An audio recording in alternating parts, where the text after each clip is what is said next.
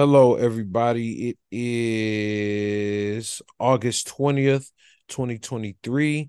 This is Matthew Hambrick. This is not TJ, but this is another episode of the Now Mind You Podcast. Who else we got here today? You got me. You got Bryce, baby. That's right. It's just Matt and Bryce today. Yeah. TJ has some other things he had to take care of, so he will be back next week. We got a full docket for y'all today. Today we have Hajime no Ippo, we have Chainsaw Man, we have Sakamoto Days, Dragon Ball Super, Jujutsu Kaisen, My Hero Academia, and Kaiju Number 8. And we also have our topic of the week, which is what, Bryce? What is the favorite Kamehameha? What is your favorite Kamehameha wave? So with that being said, we're just going to jump straight into it. The first one we got is Hajime no Ippo.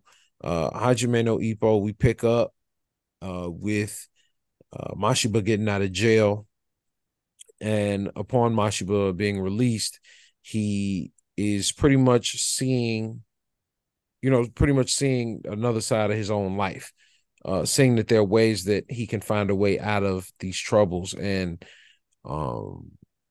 he ends up going to a boxing gym, realizing that he'll be praised for fighting. He gets given a job at a trucking company that already kind of hires people who get in trouble off and on. And his goal ultimately was so he could become the world champion and make money to take care of, people he cares about. And that's sort of where this dark spirit that we see descend off of him comes from. It's his desperation. And he had never used it in the ring up until he fought Miata. And he said the last of it pretty much had come out of him when he fought Ippo. We also just kind of get a little bit more of a deeper character study to Mashiba, and really just kind of realize he's kind of a really lonely guy on the inside of it. And then the last panel we have his team watching footage of his upcoming opponent, that demon, and just trying to figure out who they can get for sparring and, in what way they'll be able to help Mashiba. That pretty much was the end of the chapter. It's a great chapter overall. I really enjoyed it. I'm a Mashiba stan, so I'm always going Mashiba no matter what. I don't have anything else to add. Obviously, as you guys already know, Bryce he doesn't read Hajime no Ippo, but we're not going to shame him for that. However, upon his request, we're going to jump into My Hero Academia as our second manga that we're going to get into today. And Bryce is going to handle the review. So Bryce, the floor is yours. I can do it, man. I'm gonna behave. I'm gonna be cool. Let's get in the mid. I mean, My Hero. Wow. So, just basically, we're still getting with the fight between All Might and All For One. We kind of get like this inner monologue going, like the bitter rivalry and hatred they have for each other. All Might using the battle suit to, I guess, entertain All For One, because we know what's kind of coming from this. He gets a good shot in on All For One. All For One start using their powers, and it looks like for a second the suit takes a huge hit. But I believe that it heals just a little bit, and we get a kind of a flashback panel between the first time All Might runs into the previous one for all wielder. And the fight still continues. Just really a lot of shit talking towards each other. As All For One put it, you pathetic, washed up piece of garbage. So you're wearing a trash bag and have lost all perspective. Well, your gadgets are gone once I break them, because those toys can't go beyond their own. And then what does All Might say? Great minds think alike, pal of mine. All Might just kind of runs into All For One, and the fight's gonna keep going. This was like one of those double panel chapters, so it's really like 8-9 pages. just kind of like some filler shit.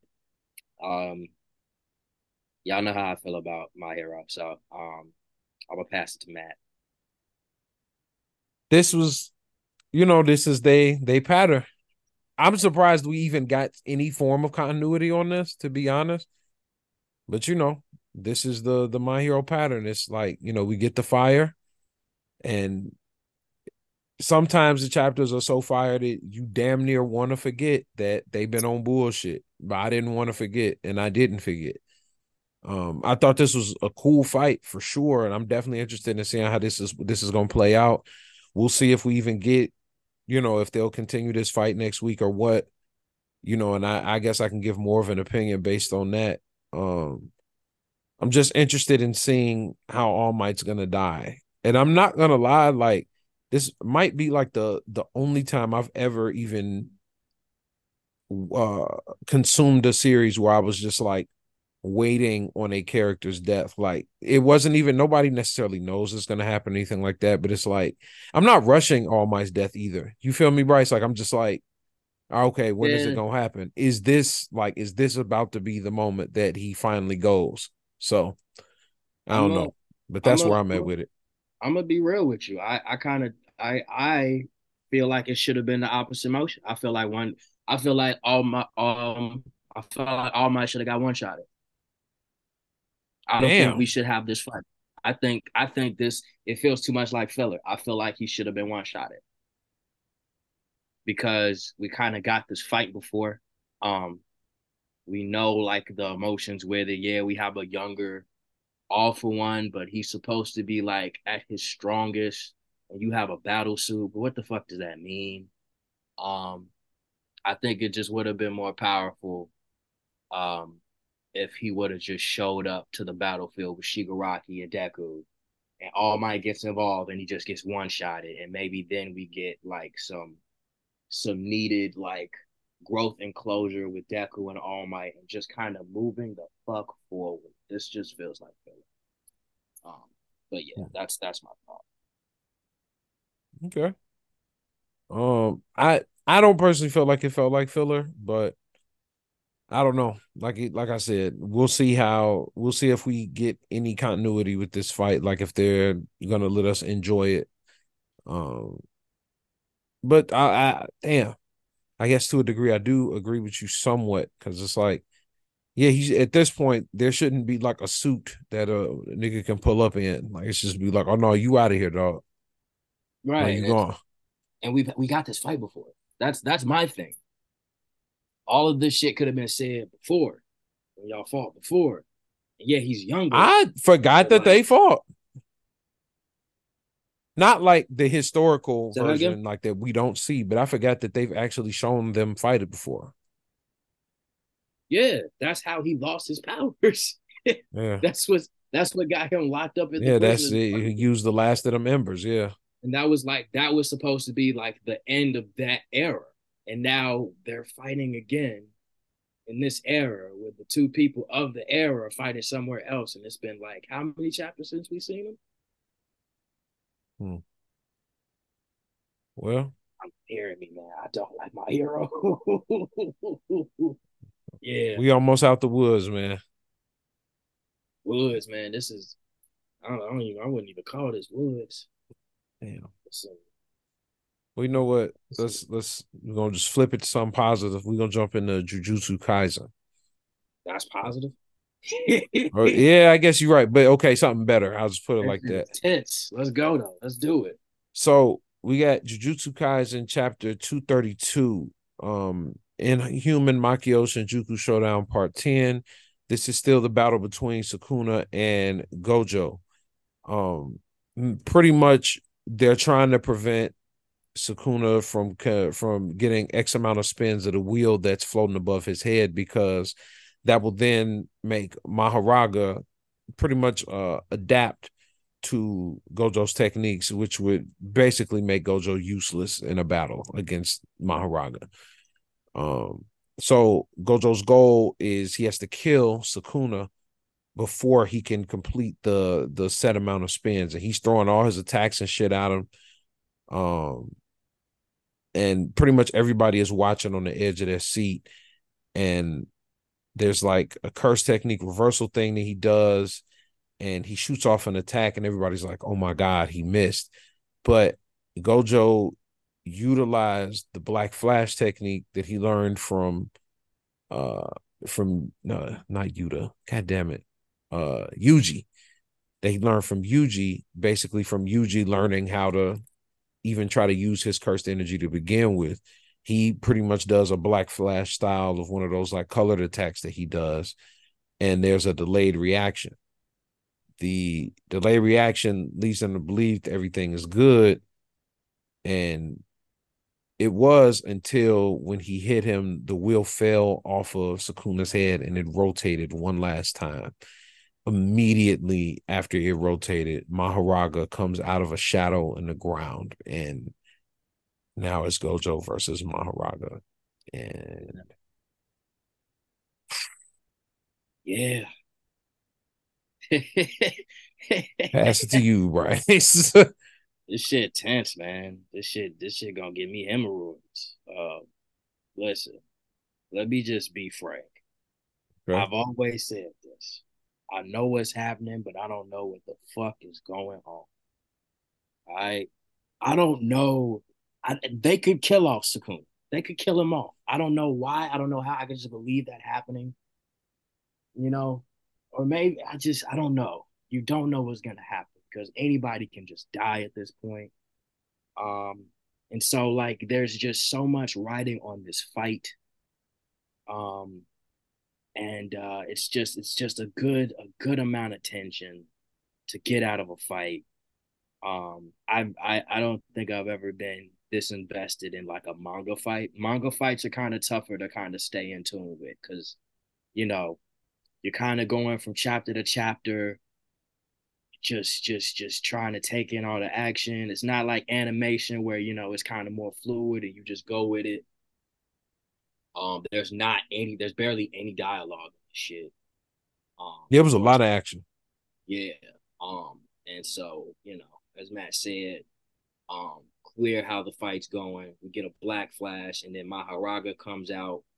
Uno reverse. But you know what's interesting?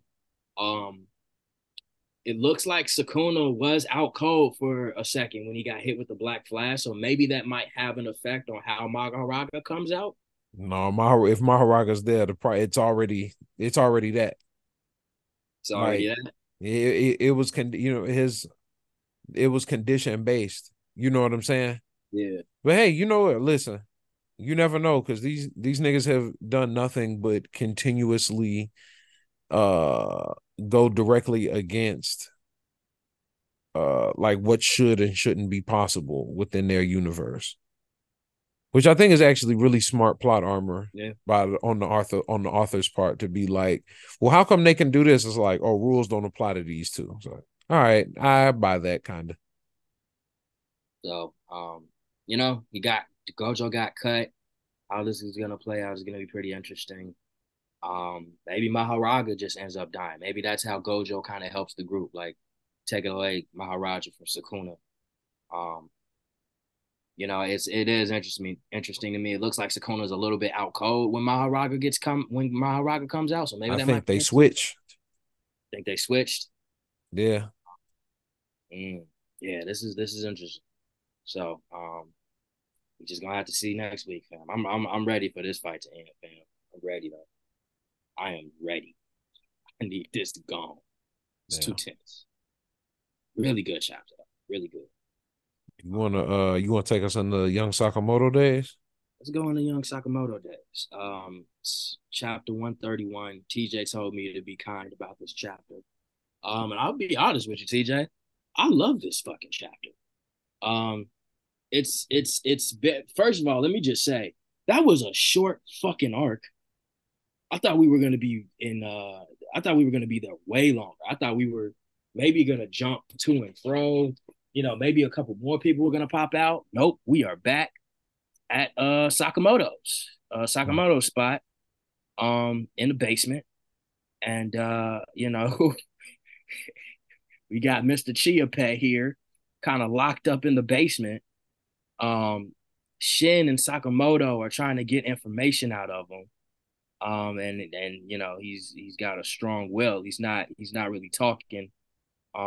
We see that Hesuke is kind of depressed after Hyo's death. He's just in bed, of course. You know, that's interesting. That conversation is going to be interesting when that comes about. They definitely got to talk about that. Yeah. They definitely have to talk about that. It's, the debrief finna be crazy. Debrief, because they have to know. They have to know it's at that point, but you know, maybe they're just like, we just gonna come. Or maybe they know. Yeah, like, do they know already? They have to. Yeah, they gotta know why he just laying there. But yeah, of course Sakamoto, the Sakamoto elite squad, they ready to kill this dude. And of course Sakamoto's daughter's just watching. She feels like Chia Pet's getting bullied, so she comes in and kidnaps him basically, and goes across town, like rebuilding him with like toy parts, which is fucking hilarious and it's fucking adorable. First they go to a toy shop. He gets fucking tank legs and a rabbit chest piece. Go to a what has to be like a hardware store. Gets a built-in fan in the back. It was a hardware store. Say what? I said it was actually a hardware store. Hardware store. Yeah, get a hardware store in the back. Get Wi-Fi put in. She had to get the Wi-Fi. That's hilarious. And then they end up in the park just sharing a treat. She's got ice cream. He's got diesel oil. He makes her cry. And you know, he starts to kind of being in Sakamoto's world, which is a very, very huge contrast. You know, he's so loyal to Kashima, to Mr. X. You know, just based off of like the bleak world that they're from, and just trying to bring justice to it, as opposed to Sakamoto's world that's just so light. And just open, and there's just kind people just fixing him up, even though in his mind he's his enemy. Like you shouldn't do that, you wouldn't do that. And a car somehow ends up flying across the road and is about to hit Sakamoto's daughter, and Chia Pet saves her. And I'm wondering if that was like.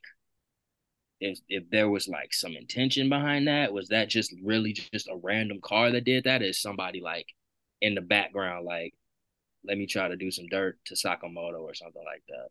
Probably not. You know, it's just probably just one of those chapters where some crazy shit happens. This is the Sakamoto Day world where ain't no chill in this shit.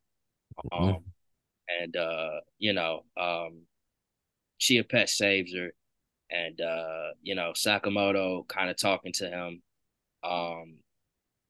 He decides to kind of tells him everything in the one condition to save Mr. X. And that's just the end of the chapter. This definitely felt like filler, but I like the filler. It's fun. It's good. It kind of brings the point home in the contrast between Mr. X and Sakamoto's world, and just kind of everyone that goes into Sakamoto's world just kind of just becomes, you know, just more, they get that humanity back, you know, the idea of protecting people. I just think that kind of gets into what this manga is about. And it's just a really good chapter, especially just coming off of how tense things are. I think going into the last arc, you know, we saw the death of a JCC member. We see that this person that we thought was dead isn't really dead, but they're like a part of this person's mind, and they have like a plan to destroy the assassin world, which would bring like chaos. And then here you find yourself in Sakamoto's world, where it's just like a bunch of people just living, making an honest living. And then they just find this random person with a deer head, and they just decide to fix it up for Sakamoto's daughter, who's done so much for the community. Yeah. Like that's really cool. That's a really interesting way to just kind of bring us back to reality and kind of reset things. Just remind us where Sakamoto is now as opposed to where he was. Really good chapter. I loved it. I'm going to pass it to you,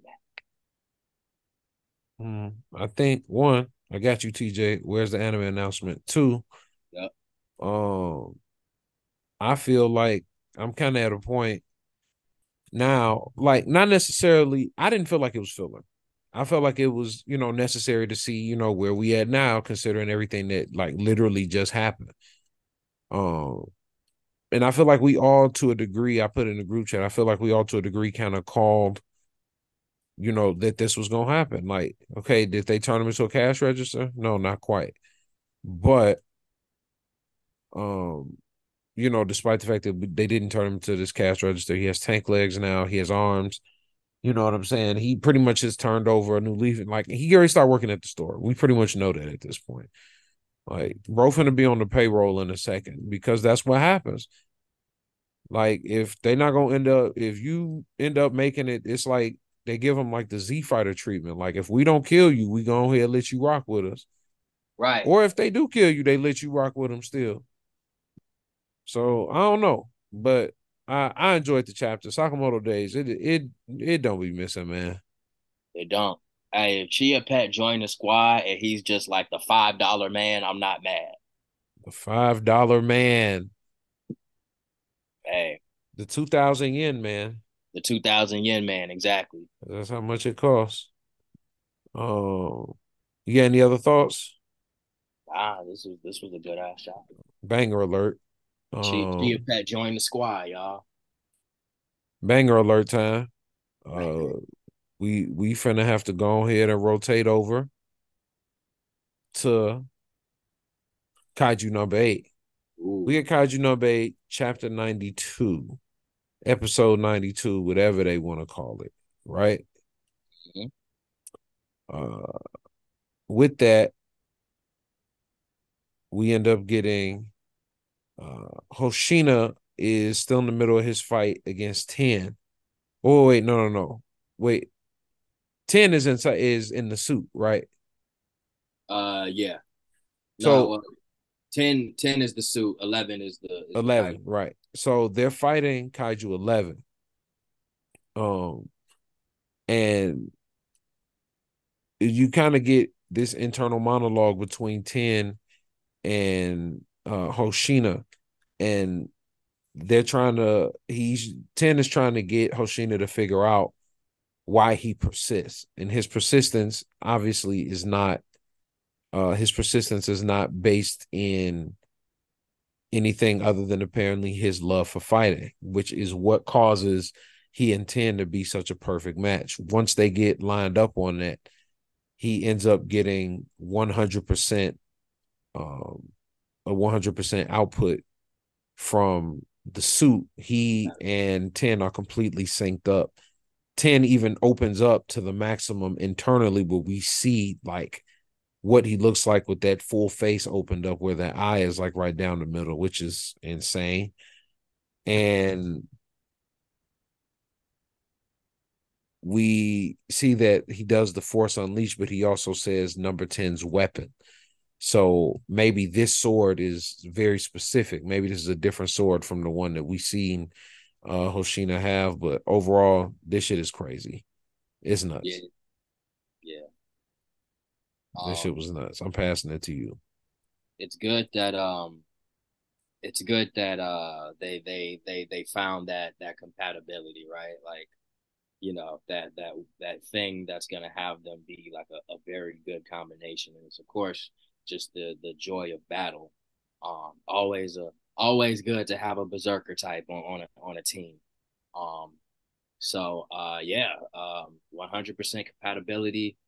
We're gonna see what happens next time. Just a really cool chapter. Pretty simple actually. It's cool to get a pep talk from a kaiju. Never thought. Never thought I would witness that, but hey, I'm completely for it. Where this goes after this arc would be very interesting, because I can't tell you who's after, if there is an after Kaiju Number 9, if he makes it or not. This was just dope. Maybe the blade is like maybe there's like a kaiju eye in it, something like that would be cool. Like if it's just like a last resort kaiju blade or something, that would be great. Bro really hit the 100 though. Hit the 100. He went ahead hit the 100. And you know, going back to like what is that guy's name for? Who just unlocked like a new power with his kaiju suit? Yeah, I know someone. It wouldn't be surprising if the first thing you have to do in order to unlock like a new power, it's Gen. Gen was the one that did it. Yeah. In order to unlock the new power is to reach 100 with the suit. I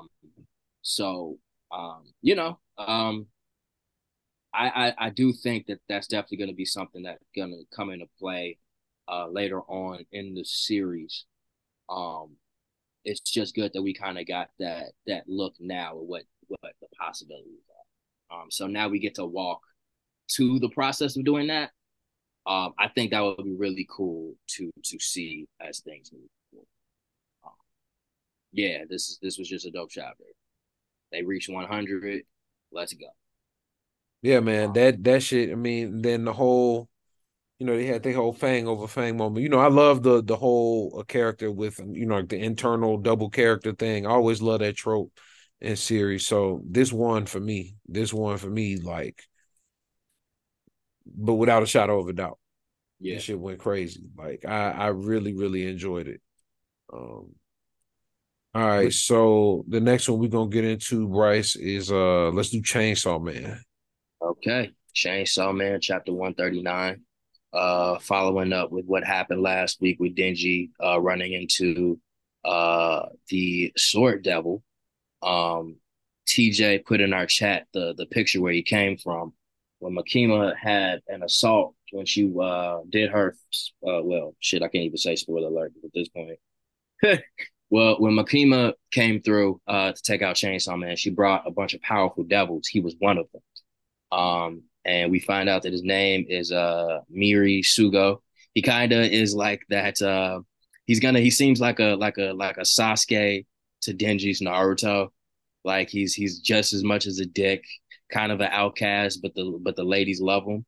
Mm-hmm. We get into just kind of what he wants with Denji. He basically wants Denji to join the church.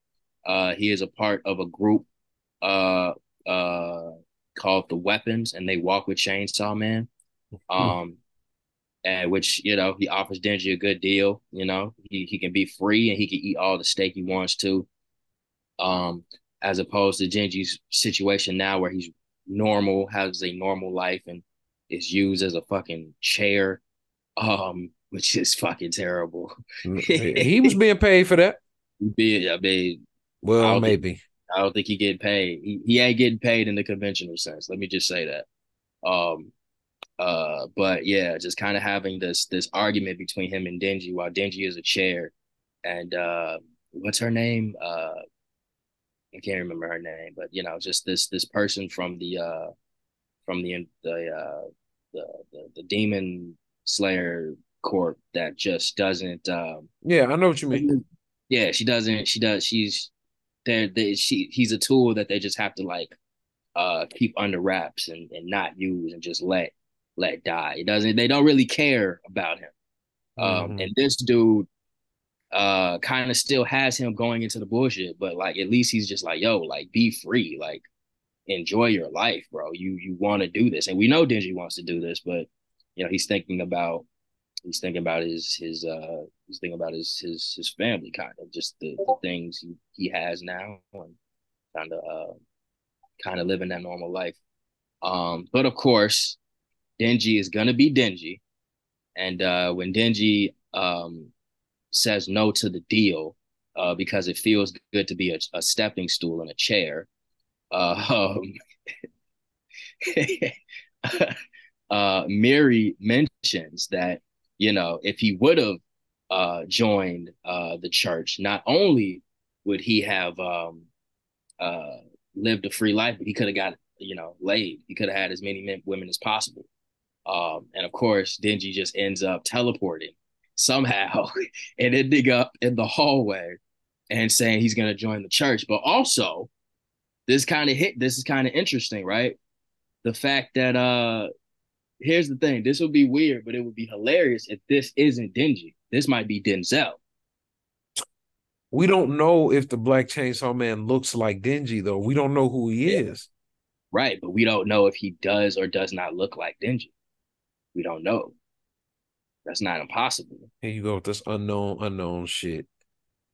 You know I gotta go with the unknown unknowns, man. That's how I work. There's known knowns and there's known unknowns. There's unknown unknowns. Things that we don't know that we don't know. All right? Mm-hmm.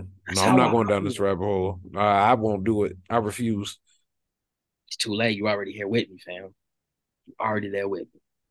And of course, we found out that the reason why Miri wants to be Denji's friend too is because he freed him from Akima, and we appreciate that. It's very interesting the setup we're having. The Church of Chainsaw Man versus the Bureau that kind of wants to pacify Denji versus the Church that wants him to roam free. Very interesting how this is all kind of heading out. It's really building up. I did not know how the story was going to play out, but definitely it's really going to be based off Denji choosing to be Chainsaw Man or just really trying to live a normal life as he originally wanted, you know? Super interested. Looks like we're going to go to the church next. So that's going to be interesting. And Asa's in the church, right? Asa's in the she's fighting demons for the sake of Chainsaw Man. So Chainsaw Man joining the church is gonna be that's gonna be some shit. Which is weird. Now I have to question, how the fuck does Asa not know he's Chainsaw Man? Because she's too worried about being fucking depressed and shit. Yeah, I guess because this seems like a very known thing. Well, I guess amongst other demons. Shit like that, or devils rather. Really good chapter. Denji gonna be Denji. We got Denji's potential rival. I'm loving it. This is just keeps building up. I'm gonna pass it to Matt. Denji, even though obviously it's a manga, Denji doing the anime teleport, and he was like, "You said a Chainsaw Man church." Pro was like, "Yo, how did you get over here though?" Like, yeah. Hey man, I thought about it. You know, I really had to sit on it. And I'm gonna just join y'all. Man, Denji gonna do what he gotta do. Listen, doing everything necessary. My man's all he had to hear was Chainsaw Man Church. Because Denji kind of likes the fame now. You know what I'm saying? And I like that we've seen at least somewhat of this change in him. And obviously everything is about gain for Denji, you know, to X amount of degree. But I don't know. I really like this chapter. But to me, to a degree, this to me felt like filler. This felt like filler? Yeah, like how you said the stuff in the others. And which one did you just say? It felt like I said that about Sakamoto, and I said that about Sakamoto. I felt like this was kind of a filler to a degree. I feel that. I think the pattern that I'm really getting out of Chainsaw Man is it's gonna be a lot of weird shit mixed with dialogue and just kind of keeping the plot going. Then some crazy action shit pops off, and then we just kind of. It just kind of rotates. So how this is, I get you. I get in the sense of feeling like filler. Yeah, I don't even really mean it in a negative sense as much as the context of that is negative. I'm just saying that's what it feels like, but I don't think it is filler. I enjoyed it. I thought it was a good chapter. Yeah, me too. Pretty much everything came to play this week. We got, what else we got left? Oh, we got our last one this week. We got Dragon Ball Super. This one is chapter 96, and we're still going through the Dragon Ball Super movie, Superhero, to be more specific. So we're still kind of going through how that was in the manga. We, however, are getting I believe, a few extra details because I don't remember all of this necessarily. But we see a little bit of Trunks and Goten and essentially Bulma getting word to Trunks and Goten that, you know, everything that's going on. So they decide they're going to go pull up. We also see Piccolo make his have his big power up while he's fighting number 2. So he's dealing with that. And then we come to the realization that the little kid, the doctor, he isn't aware that the people that he's dealing with are evil. And now he is aware of the fact that they're evil. And he ups his own little super suit. We also see his homie Magenta start upping the blicky on a child trying to shoot Pan. Pan just dancing, dodging these bullets. That's also crazy. Pan's like in kindergarten. This man tried to clap a kindergartner. You can't trust anybody with a pompadour in Dragon Ball Z. You the pompadour guy though. Yeah, but like it depends on the series. Like look at that. In this universe, that's not it. That's not it. Cause like he got like a curve on it. His shit look like a Two-Face. Yeah, exactly. Like how you even do that, bro? You doing too much. You go through the pompadour grease a can at a time just to get that. Nah. Not the way. Not the way of the pompadour. Yeah, you know, you're right. It's not. As we're continuing with that, we the fight between Gohan, Piccolo, and Androids 1 and 2 or Superheroes 1 and 2 ends when they all make the realization that they're on the same side because they 1 and 2 want to be heroes. That's what they believe that they are. Magenta eventually is able to free Cell Max. Cell Max has pretty much pulled up. He's not ready yet, but he's essentially in stage 2 of what we know to be Cell, but he's fucking giant. So we see the beginning of them at least attempting to try to fight Cell Max. And right at the end of that, Sandman 1 and 2, Goten and Trunks have pulled up. And that's where the chapter ends. Bryce, I'm passing to you. Yeah, you know, it's we still going off the super, but just the subtle differences are good. This was like a really cool like action chapter. The one thing about the superhero movie that I really liked was like it just gave real Dragon Ball vibes, you know, just kind of lighthearted, good action, a lot of focus on like actual like martial art fighting, not rather like the power-ups and shit, but you still kind of get that like transformation shit with like Dragon Ball Z. You know, the Orange Piccolo transformation, super dope. And we kind of get like the subtle difference between Orange Piccolo and Green Piccolo. When he powers down, not only is he smaller, not only is he green, but his antennas are up when he's in Orange Piccolo mode, and when he's normal, they're just down.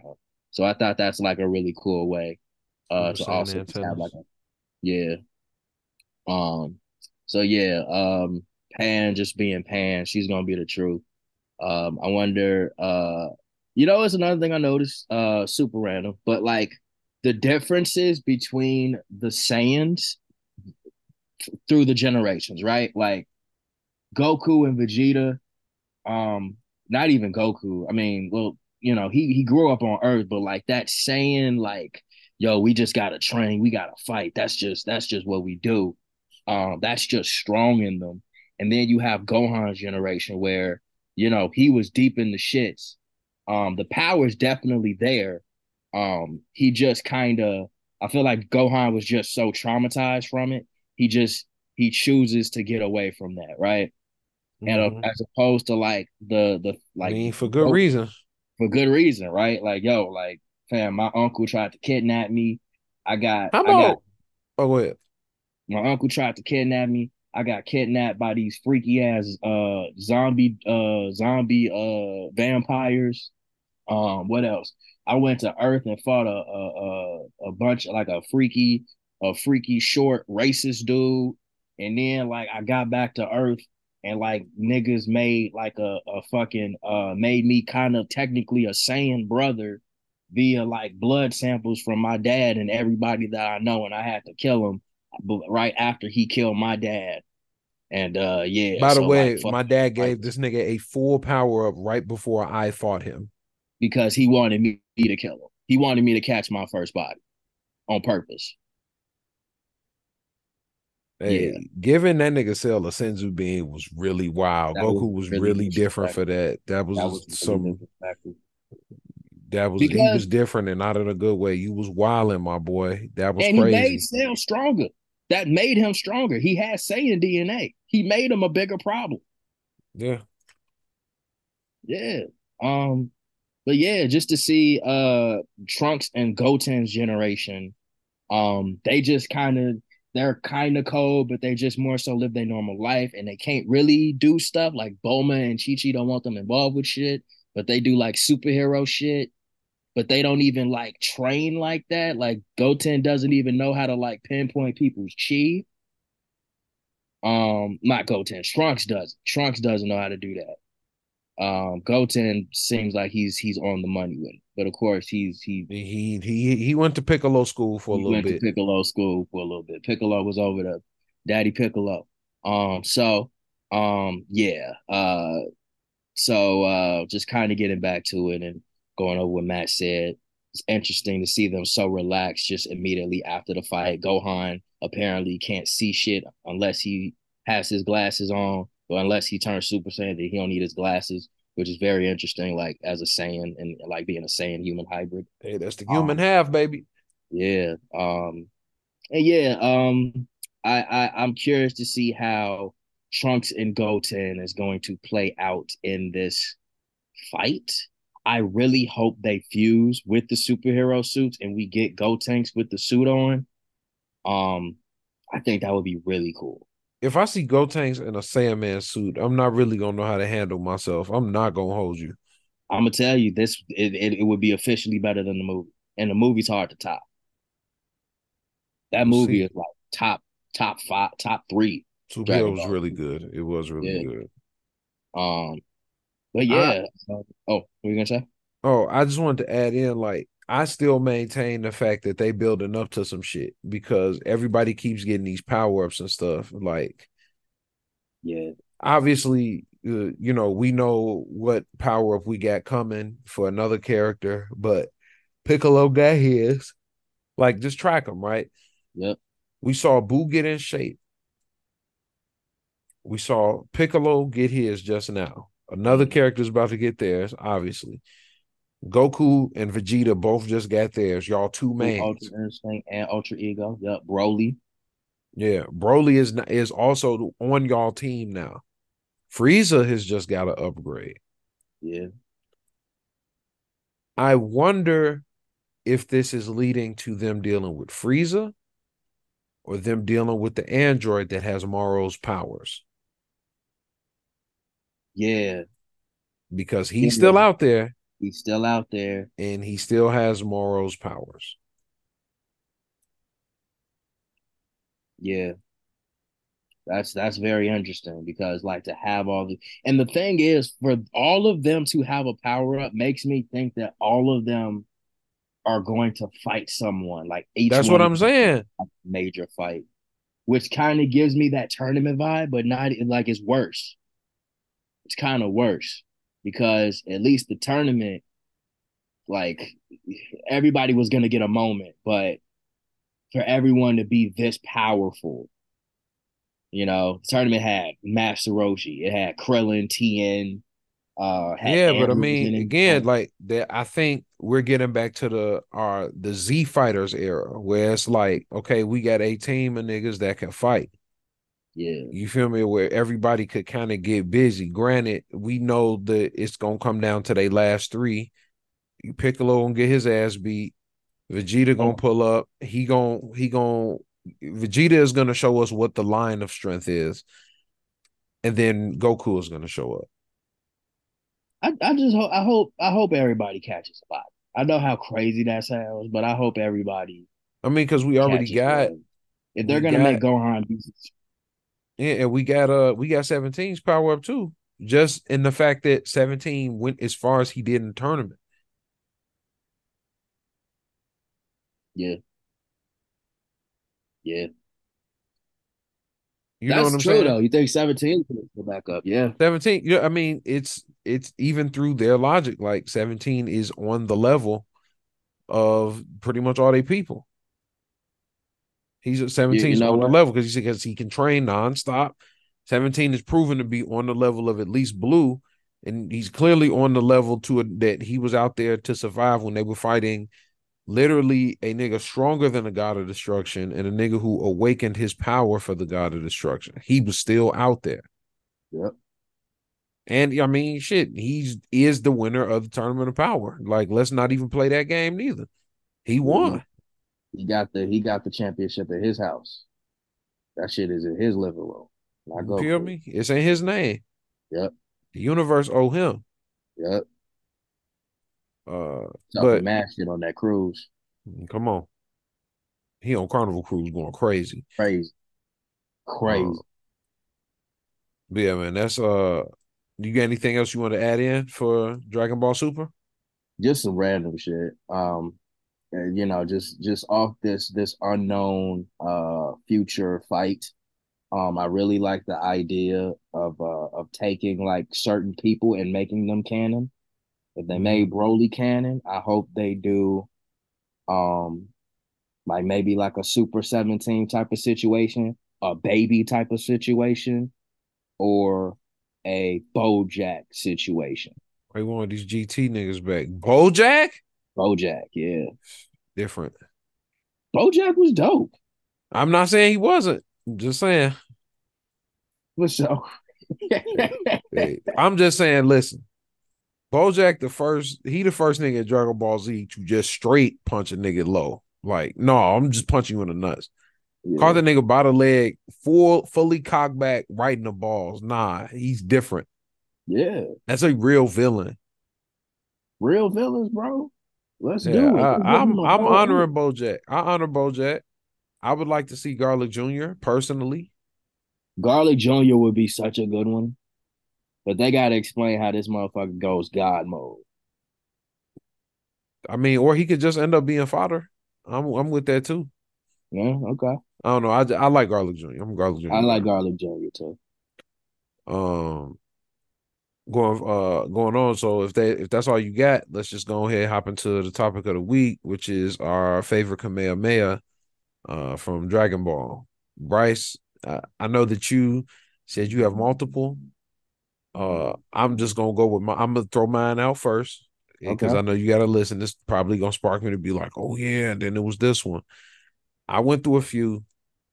I think, which is kind of fucked up, but you'll understand why. It's a Kamehameha that actually was not super successful, and it was the Kamehameha in the Broly movie that he does point blank on Broly, and that Broly completely walks through. Because it's only my favorite one because we've seen niggas like bat the Kamehameha wave away, block it, catch it. Bro walked. He walked to the source of it. Goku literally had stopped doing the attack in disbelief. Like, this nigga did not just walk up. Yeah, that was a morale killer. And Goku was done after that. Yeah, bro. What do you say? You can't say anything. You just got to take what's coming. It's like, wow, you really finna just beat my ass. Like, yeah. Like, because I always think, like, granted, the commandment is, you know, it's cheap now, right? Like, not to be a dick about it, but it's, you know, the movie's been cheapened to a degree. Everybody can do the shit. Like, it makes sense kind of at this point because it was Goku's old, like, his old finisher. Yeah. Like, you know, he's moved way past that. It's still his base. He still beats people with it in different situations. You get it. At any rate, that one was just crazy because when you think of how far that move had come, even on like other credible threats, it ain't never been that sweet. Like, that's crazy. You never just you didn't just walk through my shit. That's crazy. That would have my morale is killed, but I'm actually not even like I'm just not even finna fight you now. Cause that is too disrespectful. Go fight the rest of them niggas, man. And go fight the rest of the Z fighters. Go on. Go over there. Piccolo over there. Go deal with him. He because just choke slam me and leave, bro. Don't even. I'm not like it's like y'all playing a game of tag. Like, no, bro, I'm not playing. I'm not a part of the game anymore. I quit. I'm going home. He just teleports away. Like, you know what? I ain't signed up for this. If I'm Goku, I'm instant transmission straight out of there. No, y'all straight. I get it. Until he learned until a nigga learn instant transmission, that there's no real threat for me. I can always get out. Why they bring me back, bro? Crazy, man. Crazy indeed. But that's my favorite one. I'm gonna pass it over to you. Okay, I got a top for three, so I'm gonna just go through them. First, I'm gonna mention the one that was just like so cool, and crazy. It's from Dragon Ball actually. And okay. It's Master Roshi's Kamehameha when he destroyed the moon to when Goku was a grade 8 and he just straight up just blasted that shit. He's like, man, there's no time for this shit. I'm taking the shirt off. I'm gonna show the muscles, and I'm about to blast the shit out of you. Oh man, yeah, that was just a dope ass moment with like the old school animation. All right, and then when I'm thinking about the moon. Was it the moon? I'm pretty sure it was the moon, right? Yeah, he destroyed the moon. That was just such a good one. Another one which I think is just like it's just pure butter. I call this the butter Kamehameha. It's when Goku was in Ultra Instinct and he was fighting Kefla. Oh yeah. He was just feeling himself, and he's just slowly charging that joint up. And Kefla's just shooting at him, blasting at him, ain't touching him. All she got was a couple of hairs off the top of his head. And she tries to blast him, and he rides the Kamehameha off her beam and gets in her face and blasts her out the ring of the fucking Tournament of Power, bro. That, mind you, point blank. Point blank. Mind you, he was in Shorty's face. Here you go. Take this. This is for you, my sweet Saiyan woman. Goodbye. Take 2 in the morning. Boom. Out the paint. That was just so clean. That was so crisp. And like we were still off the hype of the Ultra Instinct transformation and just keep seeing it and him developing it. So it's like, man, you can't beat that shit.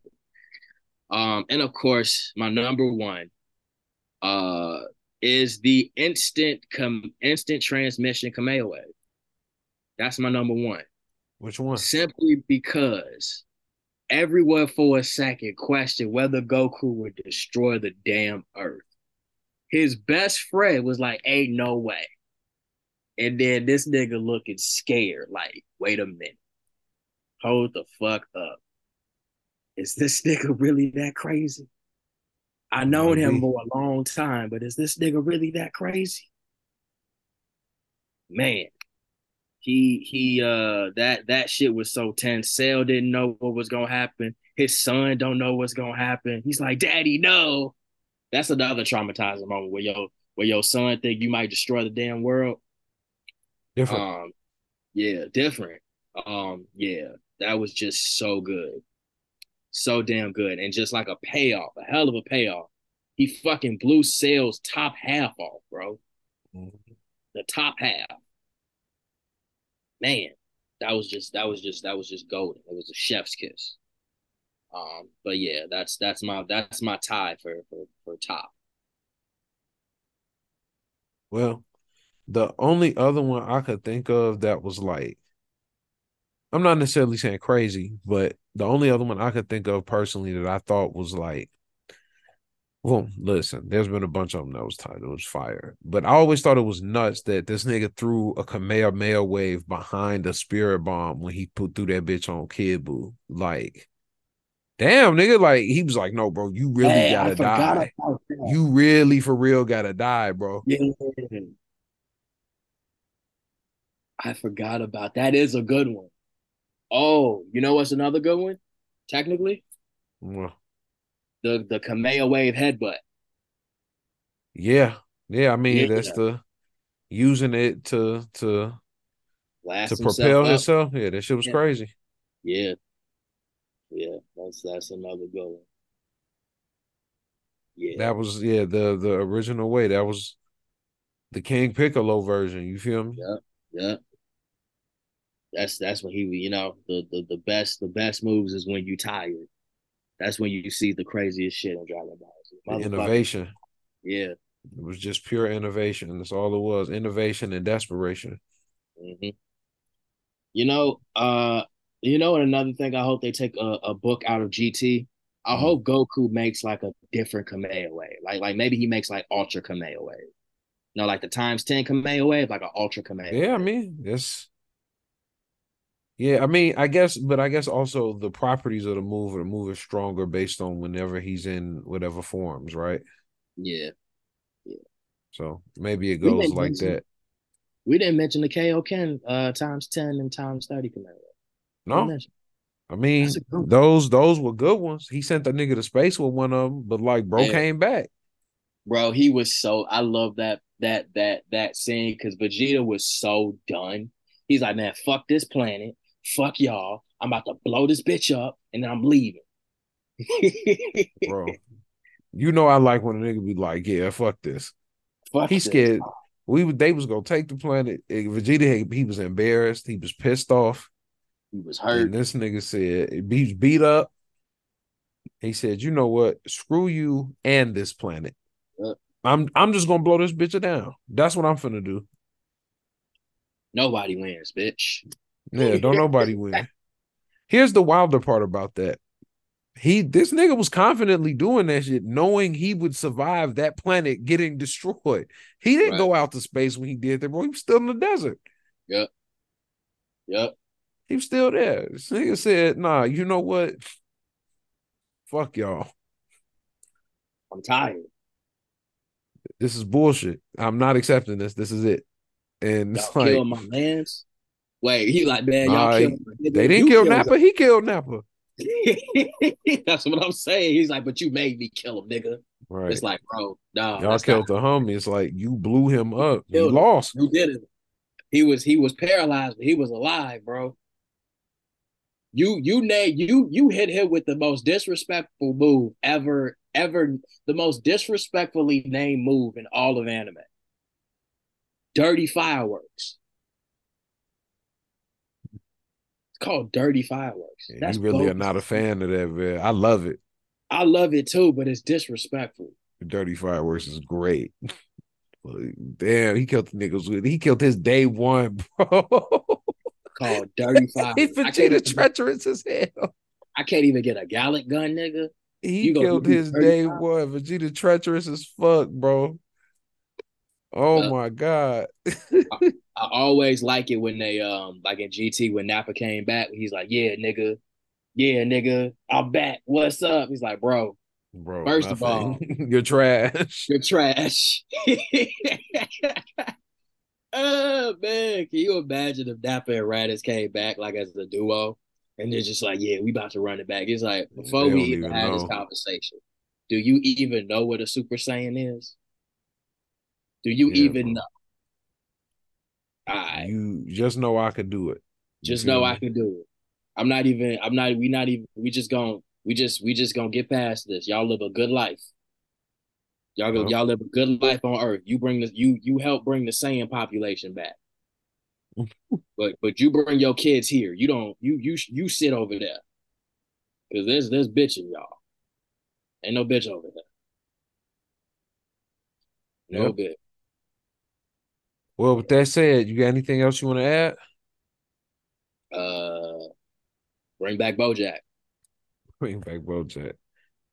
Oh shit! You know what? Before I forget, we didn't do our favorite chapters of the week. What was your favorite chapter of the week? I think I'm gonna go Dandadan again, fam. That shit was crazy. It's been cracked, bro. I'm not gonna wait. No, wait. Yeah. Yeah, it's been cracked. It's damn. Yeah, it is Dandadan, bro. It's Dandadan for me. This them ending this, ending this arc. They ended that arc perfectly. Like, oh my God! Like she just showed up. Bryce, how we get that much character development in two chapters with no dialogue? We didn't get no dialogue. We just knew the we had an idea what she went through, and then she got y'all reminded her of some shit she never needed to be reminded of, and y'all paid for it. Bro, she took all of them out. It took her a minute. One shot, bro. One shot. Yeah. I don't even know if she's gonna be like somebody they gotta take out later. I don't know if she's just gonna be around, but they just gonna be cool with her. I don't know if it's like a Turbo Granny situation where she gonna be like a mentor to a motherfucker. Bruh. Yeah. That shit crazy, fam. Just in the mirror. They're just in the mirror. Yep. I'm gonna shut up. I don't know. Man, no, y'all should be reading it. Read Dandadan. You too, TJ. Exactly. We don't need to be reading Mid Hero. Should be reading Dandadan. Of course, he took a shot. Yeah, why wouldn't of all people? Why would you not have taken that shot? All right, y'all. We appreciate you guys' time. This has been another episode of the Now Mind You podcast, which you guys can look forward to next week. We will be covering Chainsaw Man. We will not be covering Sakamoto Days. No, we will be covering Sakamoto Days. I'm sorry. We will be covering Chainsaw Man, Sakamoto Days. There'll be no Dragon Ball Super, but we will also have Jujutsu Kaisen. We will have My Hero Academia, but we won't have Kaiju Number 8. As you guys know, it releases every other week, and Super is monthly. So other than that, we have everything else. We also have another chapter of Hajime no Ippo that TJ and I will cover next week. You guys be safe out there. Be careful out here in these streets because this motherfuckers is going crazy. And with that, you can follow us all at Now Mind You Podcast, wherever you'd like to get your social media, wherever you'd like to get your podcast. You can follow me at Matt Hambrick. That's MatttHambric, Bryce. You can find me on Instagram at @Ashe_on. So that's AXE_ONCA Bay. Forgot how to spell for a second. Okay, then. And you guys can follow TJ at Tuss4_skate. That's TUSS4_SKATE. Peace out, guys. We'll see you over in a combat episode, or we'll just see you guys next week. Yeah.